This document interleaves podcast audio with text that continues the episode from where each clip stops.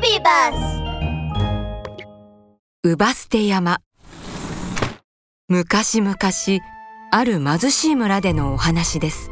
その村は食べ物が十分になく弱い者や働き手でない者を山へ捨てる習わしがありました。そんな中あろうことか殿様が年老いて働けなくなった者は皆山に捨てよという何とも非常なお触れをお出しになったのです。村に住むとある青年は涙を流しながら年老いた母親を背負い山を登っておりました。さっきから後ろで何をしてるんですか？お前こんな山奥まで一人で来たことないでしょ？帰り道を迷わないように木の枝を家からずっと落としてきてるんだよ。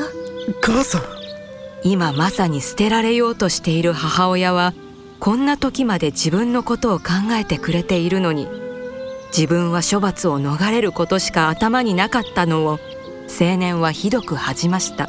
申し訳なさで今母さんの顔も見られませんがどんな処罰も受ける覚悟で村へ戻ります。何を言い出すんだよこの子は。ほんにいいんだよ。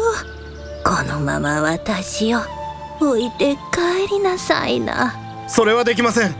やはりこのまま一緒に帰りましょう。青年はそのままくるりときびすを返して自宅へ戻ると床を剥がして穴を掘りそこに年老いた母親を隠すことにしました。一方その頃村人に無茶なお触れを出した殿様のいるお城へ隣国の使いがやってきました。なんじゃなんじゃ一体どうしたというのじゃ？何やら家来たちが騒いでいるので殿様がしぶしぶ出ていくと隣国の使いと名乗る男と2頭の馬が門の前に佇んでいました。色も大きさも姿も同じこの2頭の馬。どちらが親でどちらが子かわかるか？もしわからなければこの国へ攻め込むぞ。とこの調子ですからびっくり仰天。それに殿様と家来たちは答えがちっとも分かりません。この騒ぎを耳にした青年は床下にいる母親に話しました。すると餌をおやりなさい。子に食べさせてあげている方が親ですよ。母さんありがとう。すぐお殿様にお伝えしに行ってまいります答えを教わった青年は嬉しそうにお城へ向かい殿様に伝えました。おいそこの者たち。この青年の言う通りやってみせ。約束した日に隣国の使いの前で殿様は得意げに答えました。ほれ餌を食べさせてる方が親じゃ。うん正解だ。すると負けじと隣国の使いそれでは叩かなくても音の出る太鼓を作れるか？これがわからなければ今度こそ覚悟しておけ！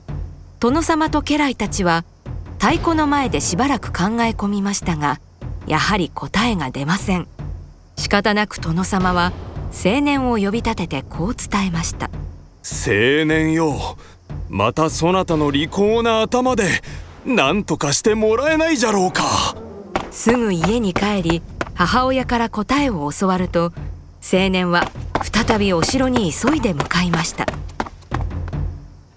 お殿様わかりました。太鼓の中に蜂を入れたらよろしいのでは？殿様は青年に言われた通りにしました。すると太鼓の中で蜂がブンブン飛び回って音が鳴り響く中ちょうど隣国の使いが姿を現したのですかさずどうだ？全て約束通りにしたぞ。と詰め寄りました。さあ難題を次々答えられてしまった隣国の使い。苦虫を噛みつぶしたような顔をしながらしぶしぶと自分の国へ帰っていきました。青年よ。そなたのおかげでこの国が助かった。褒美に何でも好きなものをやろう。遠慮はいらんでな。実は先日からの問題の答えは全部母親に教えてもらったものなのです。青年は母親を山に捨てられなかったことを正直に話しました。そうだったのか。うむ。